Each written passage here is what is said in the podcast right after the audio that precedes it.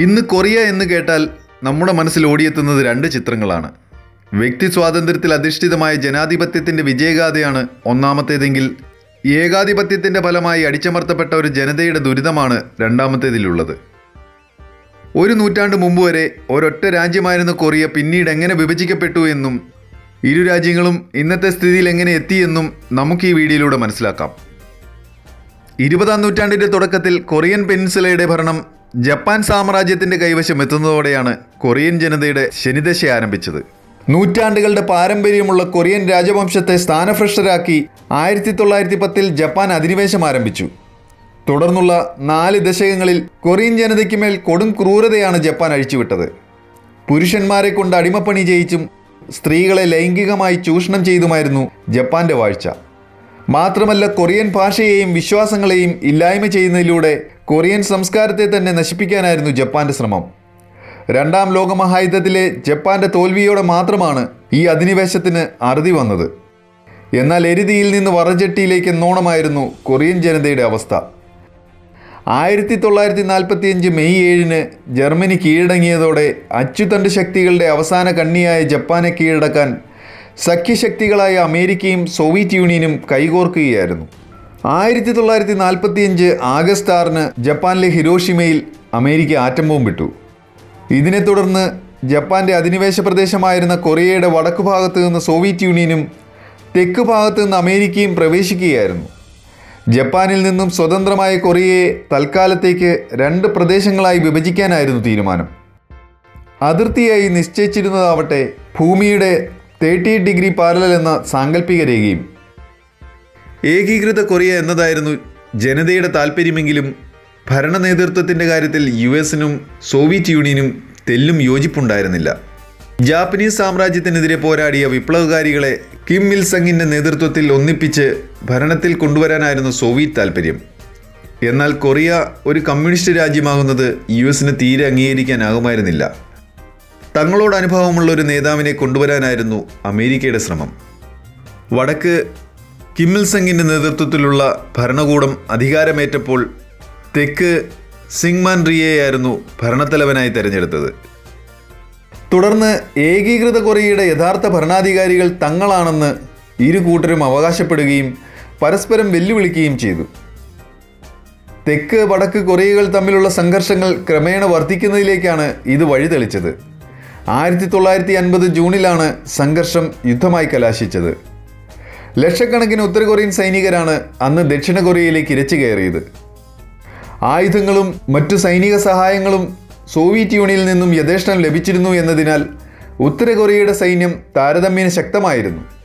ഇത്തരമൊരു ആക്രമണം തെല്ലും പ്രതീക്ഷിച്ചിരുന്നില്ല എന്നതിനാലും സൈനികമായി ശക്തമായിരുന്നില്ല എന്നതിനാലും ദക്ഷിണ കൊറിയയുടെ സൈനികരിൽ നിന്ന് കാര്യമായി ചെറുത്തുനിൽപ്പൊന്നും ഉണ്ടായില്ല.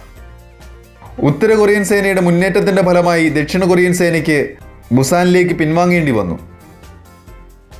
ഈ സമയം രണ്ടാം ലോകമഹായുദ്ധത്തിൽ പാടെ തകർന്ന യൂറോപ്പ് പുനർനിർമ്മിക്കുന്നതിലായിരുന്നു അമേരിക്കയുടെ ശ്രദ്ധ.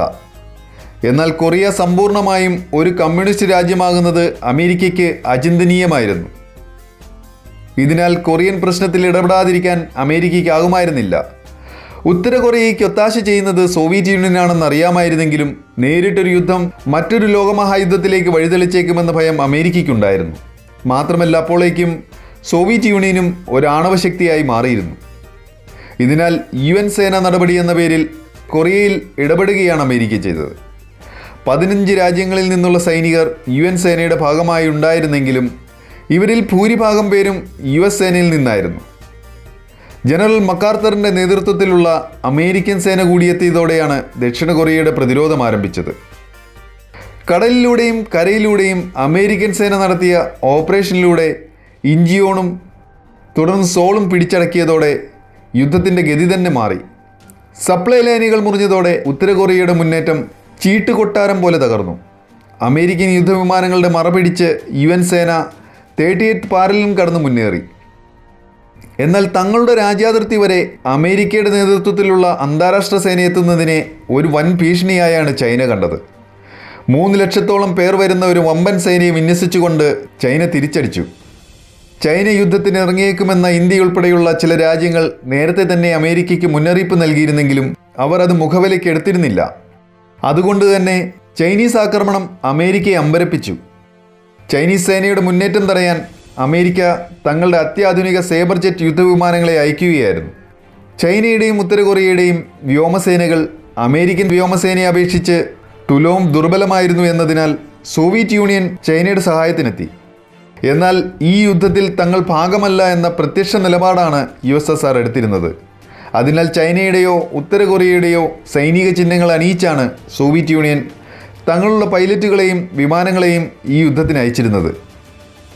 ചൈനയുടെയും സോവിയറ്റ് യൂണിയന്റെയും ഇടപെടലോടെ ഉത്തര കൊറിയയ്ക്ക് തങ്ങളുടെ നഷ്ടപ്പെട്ട പ്രദേശങ്ങൾ തിരികെ പിടിക്കാൻ സാധിച്ചു.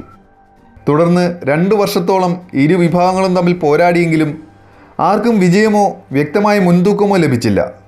ഇരു രാജ്യങ്ങൾക്കുമിടയിലെ നിയന്ത്രണ രേഖ മാറി മറിഞ്ഞുകൊണ്ടേയിരുന്നു.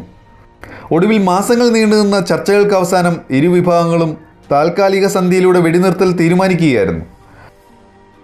അപ്പോഴേക്കും ഇരുഭാഗത്തുമായി മുപ്പത് ലക്ഷത്തോളം പേരാണ് കൊല്ലപ്പെട്ടിരുന്നത്. സാധാരണക്കാരായ ജനങ്ങളായിരുന്നു കൊല്ലപ്പെട്ടവരിൽ ഭൂരിഭാഗവും. വെടിനിർത്തലിന് ശേഷം അതിർത്തിയായി നിശ്ചയിച്ചതാകട്ടെ തേർട്ടി എയ്റ്റ് പാരലിന് ചേർന്നുള്ള അന്നത്തെ നിയന്ത്രണ രേഖയും. തുടർന്ന് ഇരു രാജ്യങ്ങൾക്കുമിടയിൽ നാല് കിലോമീറ്റർ വീതിയുള്ളൊരു ഡീമിലിറ്ററൈസ് സോൺ രൂപീകരിക്കുകയും ചെയ്തു. ഈ സോണിൽ ആയുധങ്ങളൊന്നുമില്ലെങ്കിലും ഇന്ന് ലോകത്തിൽ ഏറ്റവും അധികം സൈനിക സാന്നിധ്യമുള്ള പ്രദേശമാണ് ഇതിനിരുവശവും ഇതിന് കാരണമാവട്ടെ യുദ്ധം ഔദ്യോഗികമായി അവസാനിപ്പിച്ചിട്ടില്ല എന്നതുതന്നെ ഒരൊറ്റ ജനതയും രാഷ്ട്രവുമായിരുന്ന കൊറിയ ബാഹ്യശക്തികളുടെ ഇടപെടലുകൾ മൂലം രണ്ട് വ്യത്യസ്ത രാജ്യങ്ങളാവുകയായിരുന്നു. കഴിഞ്ഞ ഏഴ് ദശകങ്ങൾ കൊണ്ട് ഇരു കൊറിയകൾക്കുമിടയിലുണ്ടായ അന്തരത്തെക്കുറിച്ച് നമുക്ക് അടുത്ത വീഡിയോയിലൂടെ മനസ്സിലാക്കാം.